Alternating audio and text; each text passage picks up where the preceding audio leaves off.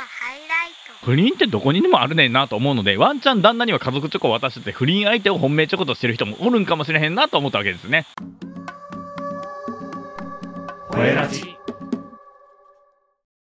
あなたの、あなたの、あなたの、あなたの、あなたの、あ、間違えた。あなただけのゲートも、豆腐テウルフです。ハオーアラサーゲイの吠えたいラジオでは、時折番組内で強烈な暴言を吐き捨てることがございますが、負け犬が吠えているだけでございますので、かわいそうにと哀れんであげてください。寄り添ってあげると多分ちょろいです。ねえバレンタインですよ バレンタインバレンタインとかさクリスマスとかさそういう季節のイベントって自意識暴走したりしません？僕だけかな？もうさ年齢も30超えてだいぶ落ち着いたからさ。まあいまだに自意識過剰やったり自意識が暴走することって多々あるんですけど若い頃よりはまあだいぶマシよね。というわけでね本日はねバレンタインでございますのでバレンタインにちなんだつなんだ？ちなんだ話題をポロポロとしていきたいなと思っているんですけどまずバレンタインは皆さん手作り派ですか？それとも買う派ですか？今の僕はがぜん買う派なんですけど昔はねよく手作りとかしてたんですよ。でね今のパートナーとお付き合いする前にね3年ほどお付き合いした彼がおったんやけどさ当時もやっぱり作ったわけですよ。いくつか作ったんですよ。3年付き合ってたから3回作ってんのかな？確かね。でね多分初めてバレンタインあげる時やったと思うんですけどその時はね2つ作ったんですよ。1つはねチョコのカップケーキを作ったんです。でねもう1つはねパチパチパニック入りのチョコを作ったんですよ。今考えてもさマジで頭悪いなと思うんですけどホワイトチョコとかにパチパチパニックのグレープとか入れてこう表面はね白の中に紫がちょろちょろっと浮いててねすごい綺麗でした。宝石みたいでした。でねなんでこんなアホみたいなチョコを作ろうかと思ったかというとですねそこには当時の僕の自意識が大きく関係してるんですね。このパチパチパニック入りのチョコに秘められたメッセージっていうのはねこういうものなんです。あんたが付き合ってる男はそんじょそこらのホモとは違うのよ。っていう自意識。そんじょそこらのホモと違って刺激的で唯一無二のホモなのよっていう自意識を表現するためにパチパチパニックを探してコンビニとかお菓子の町岡とかを数軒はしごした記憶があります。そこまでしてチョコにパチパチパニックを混ぜたかったのかって思うと相当頭悪いなって思うしもうさそこはさ無難に生チョコとかトリュフにしろよっていう話なんよね。でね今話した、まあ、このくだらない私の自意識の話だけでは当然バレンタインの番組の尺が到底埋まらないので今回は今年のバレンタインに関する7つの項目を900人の女性を対象にアンケートした結果からお話を展開していきたいと思います。1つ目から順番に紹介していきますね。まず1つ目のアンケート内容ですが今年のバレンタインは準備する？ですね。これについては全体の 47%900 人中の47%の女性がイエスと回答したらしく同じ900人の女性を対象に昨年プレゼントしたと回答した方は46%だったらしいので今年のが若干上振れしているらしいです。中でも一番用意する比率が高いのは女子高生なんですね。まあ女子高生ってさマイチョコ？自分にあげるチョコやったりとかさ。友チョコやったりとかさ。既製品を買って渡すというよりもチョコ作りをしたりだとかラッピングをしたりっていう食べるまでの工程を楽しむところがあるやん。仕事しながらチョコ作るなんて絶対嫌やもん。無理やもん。やりとうないわって僕は思うんですけど。有名店のチョコの方がはるかに美味しいしさ。だからチョコ作りするっていうのはなんか女子高生の特権って感じ僕はします。で時点で多いのが20代30代の既婚者の方が61%と多いらしいですね。ちなみに僕もピからもらいました。チョコエッグ。もらいました。今年のバレンタインはチョコエッグだそうです。トイ・ストーリーのチョコエッグでギャビーギャビーの可愛くないフィギュアを3つも引き当てたのにですね。懲りずに今度はアナ雪のチョコエッグを買ってきてくれたんですよね、まあ、チョコエッグのチョコ好きなんで普通に嬉しいんですけどね。ちなみに僕個人の意見なんですけどマジで義理チョコ文化やめてほしいです。チョコ好きやねんけどさお返し買いに行くのとかさお返し考えるのめちゃくちゃめんどくさいんですよね。でねしかもね僕ちょっと見えっ張りなとこあるんでこうなんていうのかなゴディバとかさリンツとかさ有名やけど安売りをするところっていうの？あの値段的な安売りではなくてこの2つは確かに安定して美味しいねんけど看板とかブランドの安売りをするじゃないですか。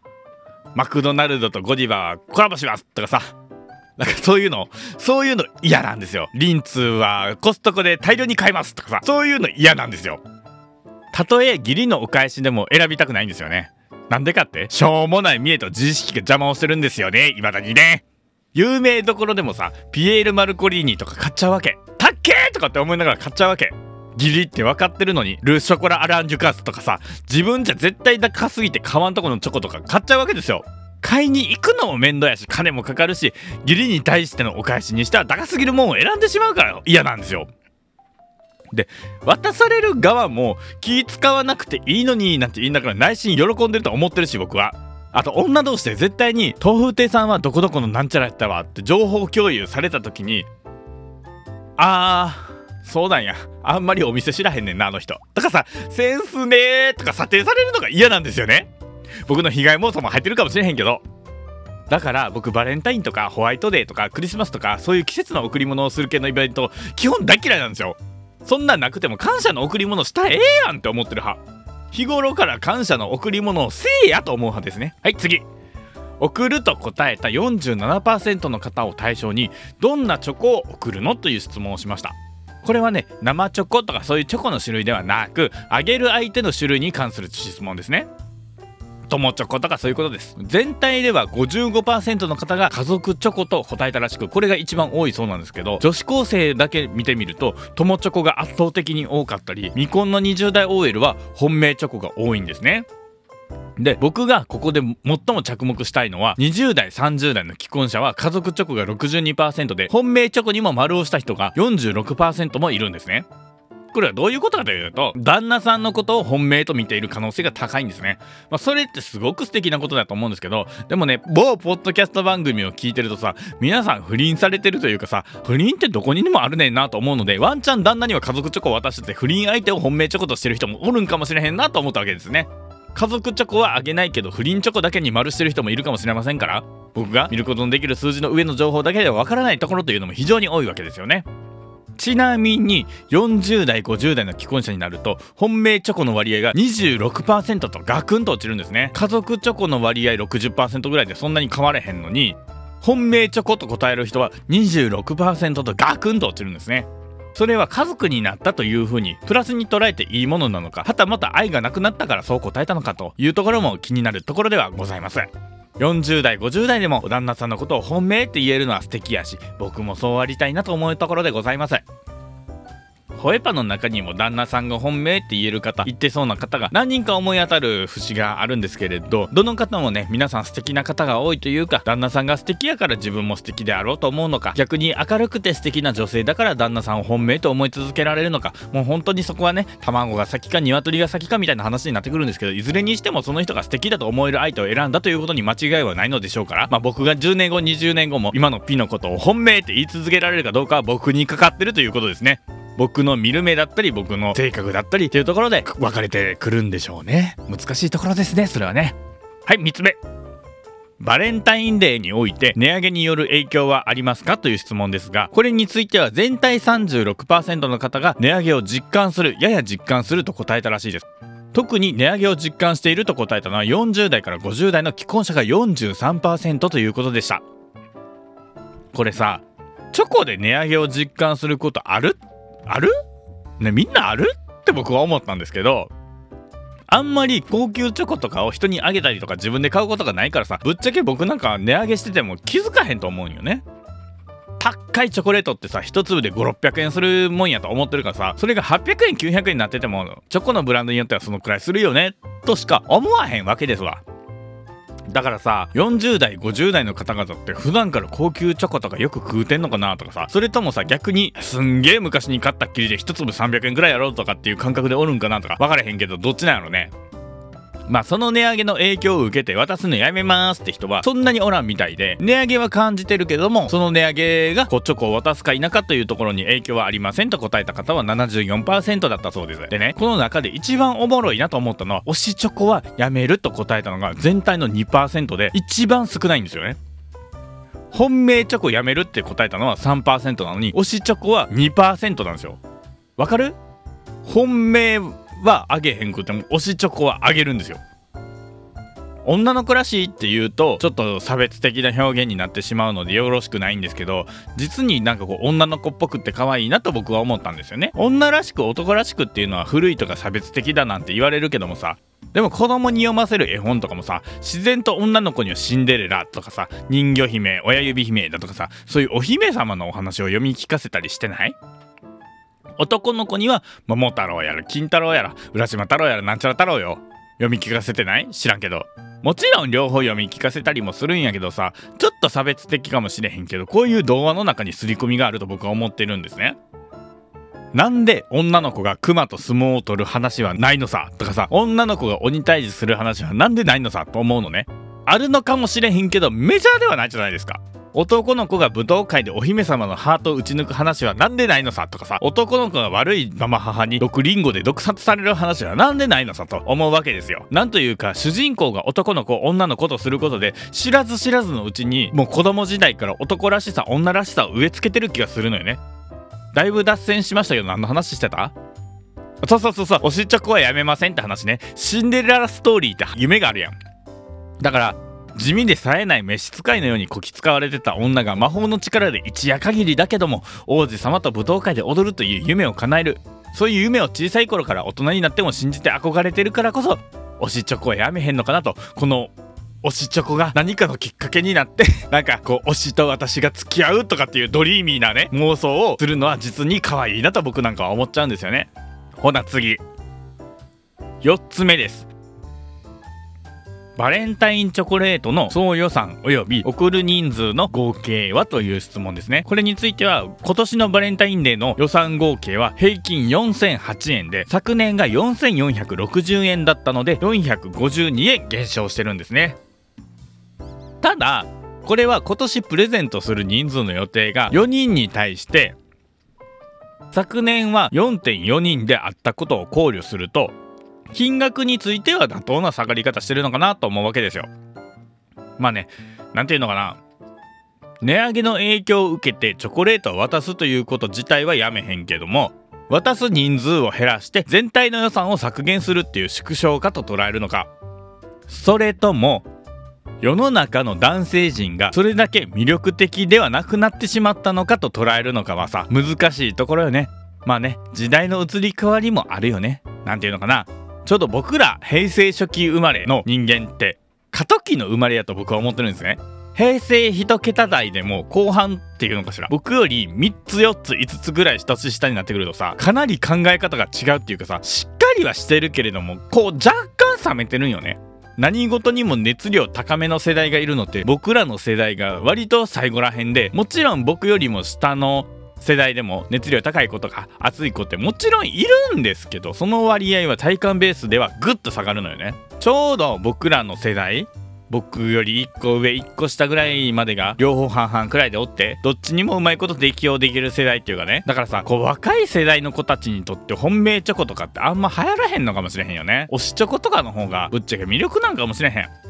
だからさこう渡す側にとってもさグッとくる相手が少なくなってんのかなとかさ知らんけどそういう低燃費エコな感じの男子がいいの？って思うとさやっぱ違うと思うんよ。やっぱドキドキしたいやん乙女って。私はドキドキしたいよ。したいよそりゃ。33のホモでもドキドキしたいよ。ちょっと悪そうな男とかさ強引な男にキュンとしたいもんじゃないの。違うの今の若い子。知らんけど。世の中の男子ってさ年々そういうの少なくなってる気がするわけ。優しい男の子もねこうやっておじさんおばさんになってくるとさ可愛いなーと思えるんやけどさやっぱり若い頃はさちょっと悪そうな男の子にさキュンキュンしたいやん。そういうのもぶっちゃけ関係してるんちゃうかなーと僕は思うわけですよ。時々さすげえ顔面偏差値低いのに彼女がおる男とさすげえ顔面偏差値は高いのに彼女全然できへん男っておったりするんやけど結局ここの違いって行動力なのよ。狩りに出る力が備わってるか否かみたいなところでさやっぱりねモテる男ってそれなりに動いてんのよ。それなりに狩りに出てるのよ。これはねのんけにしてもねホモにしてもそう。私がよくモテてたな遊んでたなって思う時代はさやっぱりそんだけ出会いに対してストイックに動き回ってたもんね僕。あっちこっちに種まいとったもん。なんでそんなに種をまいたかっていうと多分脳内ピンクちゃんだったっていうのに加えてちょっとメンタルが減らってる自分に寄ってる節があったからなんでしょうね。完全に若気の至り。普段ギャーギャーやってるけど意中の相手の前だけでは塩らしい一面も見せるみたいなギャップを自然と醸し出してたからモテたような気がするんですよね。これも何の話してたか忘れたんでもう5つ目いきましょうか。次5つ目。そろそろ時間の尺も厳しくなってきたのでちょっと巻いていこうかなと思っています。5つ目は送る相手及び目的別の予算と人数はとのことですが最も予算をかける予定が本命チョコで個あたりの平均は2277円なんですね。このこのねこの本命チョコに関して、えー送る個数は1ではなくて1.1個になってるのがさ二股というか複数人に本命チョコを渡そうとしてるしてたかな女がいるようでとっても好感が持っています。それとももしかしたら一人に複数個あげるってことなんですかね？知らんけど。でも複数個あげるぐらいやったら二股かけててほしいなってそういうしたたかな女私は好きやなって思いますねちなみに僕は複数個もらうぐらいやったら自分では買わんようなええとこのチョコバチーンって1個もらう方が嬉しいですね。僕は。ギリチョコの予算が880円っていうのも結構びっくりですね。ギリチョコなんてさブラックサンダーとかチロルチョコくらいでちょうどよくない？むしろそのくらいのがもらって嬉しいねんけど。ギリって分かりやすいしさそういうギリの場合のお返しってこっちも適当で済むからさホワイトデー期間中とかにカルディ行ってみてください。ギリのお返しにもうちょうどいい感じのものがたくさんあるから。紅茶とクッキーのセットとか可愛らしくセットにしてくれてるやつが500円前後くらいとかで売ってるからマジチロルチョコとかのお返しにしてはいい感じなんですよ。逆にね。えそんな気使わんでよかったのにって言ってもらえるレベルやけどでもそこまでめちゃめちゃこう高いチョコでもとかでもないからもらう側ももらいやすいレベルの感のものがいっぱいカルディには転がってるんですよ。だからこうギリチョコに880円もう予算盛んでええよマジで。まあねこう相手との関係性とかもあるんやとは思うんやけどさ上司とかになってくるとそういうわけにはいかんのかもしれへんけど会社の先輩とかくらいやったらマジでチロルチョコくらいでいいと思います。次6個目。チョコレートの購入場所はというアンケートですね。これはねデパート百貨店が全体の36%と一番多いんですね。で次いでスーパーが32%となっています。これね年齢が上がれば上がるほどお高い場所で買うようになってるんですよね。女子高生は一番手作りが多いんですけど大学生になるとスーパーに変わるんです。そして20代から50代のいわゆる社会人世代になってくると百貨店やデパートの割合が多くなっていくんですね。これはねもうあれやん完全に見えやんっていう。結局結局よ女子同士でどこのチョコを買ってるかとかさどのくらいの予算を割いてるかとかさどんなお店を知ってるかみたいなマウント合戦が裏に見え隠れしてるやんって僕は思うんですね。僕がギリチョコのお返しをどこで買うか悩む心理と同じですね。もうねそうなってくるとさマジで誰にとってもハッピーじゃなくない？知らんけど社会人になってからの友チョコだとかさギリチョコ配りとかもさその場では「えこれどこどこのじゃん？ありがとうめっちゃ嬉しい」とか言いながらさ絶対帰ってからさ「は？私どこどこのなんちゃらやからいくらくらいするのにこれやったらいくらくらくらいやん。私のが多いねんけど」って思ってる女子絶対おると思うんよ。もう僕が被害妄想強すぎるのか悲観的すぎるのか分かれへんけど、まあ、純粋に楽しんでる女子も絶対たくさんおると思うねんけどそれと同じくらいの数の女子がそうやって「は？私のが?」とか思ってたりすると思うっていうか多分高いチョコをあげた側はここまできついは？って感じじゃなくてもちょっと私頑張りすぎたわーってちょっと高いの渡しすぎたわくらいは思ってると思う知らんけどだからさ誰も幸せにならへんからさいい加減本命チョコ以外あげる文化やめませんか？最後7つ目。チョコレートを選ぶ基準はということですね。選ぶ基準としては全体的に美味しさや味の好みで選ぶ方が多いようです、えー価格の手頃さっていうのも多いんですけどこれもねあげるチョコの種類によって若干違くって本命チョコの場合は価格の手頃さを重視するっていうのは16%なのに対して高級感っていうのは24%を占めてるんですね。なので価格と思いの質量は比例するっていうことですかね。なんていうかまあそういうものって乙女心っていうかなんかわかるわ思ってね。ちょっとキュンとした豆腐亭でございました。以上。アラサーゲイの。アラサーゲイ。アラサーゲイの。吠えたいラジオさて本日の「ホエラジ」はいかがだったでしょうか？バレンタインデースペシャルですね。楽しんでいただけましたでしょうか？バレンタインが近づいてきてさ過去の痛い自意識の話をしようと思ってたんでしょ？ほんまに。でもね当たり前にね尺が足りなかったです。全然足りなかったです。もうびっくりするくらい尺足りなかったよね。2分で話終わったよね。だからねまあ尺足りへんやろなと思ってね。あらかじめバレンタインの意識調査みたいなのを取り上げようとは思って準備はしてたんやけどまさかねまさかねここまで尺が伸びると思わんかった。逆に。まだ喋りたいもんね。ゆっくりちゃんと何パーセント何パーセントってほんま話したかったけど尺足りへんからだいぶ走おったしだいぶ巻いたよ。ホエラジの前番組のゲイバーフットの向こう側という番組ではこういう意識調査をもとに考察したりとかっていうのをよくやってたんですけどね。ホエラジになってからですね初めてですねこういう意識調査とかアンケートをもとにした僕の考察っていうのは初めてですね。どう？面白かった？楽しんでいただけたのであればまたこういうのもやっていこうかなと思っています。以上最後まで聞いてくださりまたポッドキャストを通して私と出会ってくださりありがとうございます。この番組を通してウルフは人の気持ちを明るくできるようになりたいと考えています。きっと人生にくじけている人がいっぱいいると思うから。この番組ではお便りを常時受け付けておりましてウルフに聞いてみたいことや番組で取り上げてほしいトークテーマ代わりに吠えてもらいたいことやお悩みなど些細な内容や一言でも構いません。この番組へのご意見やご感想なども合わせてお待ちしておりますのでぜひ番組概要欄のリンクのお便りフォームもしくは X の番組アカウントから DM をお願いいたします。また X では「ハッシュタグほえラジ」で感想などのポストをお待ちしております。ほえラジはすべてひらがなで「ハッシュタグほえラジ」ですので間違いないようご注意ください。最後にもしこの番組を少しでも気に入っていただけましたら番組のフォローチャンネル登録レビューの高評価などよろしくお願いいたします。ではまた次回。本日のお相手は豆腐テウルフでした。再见。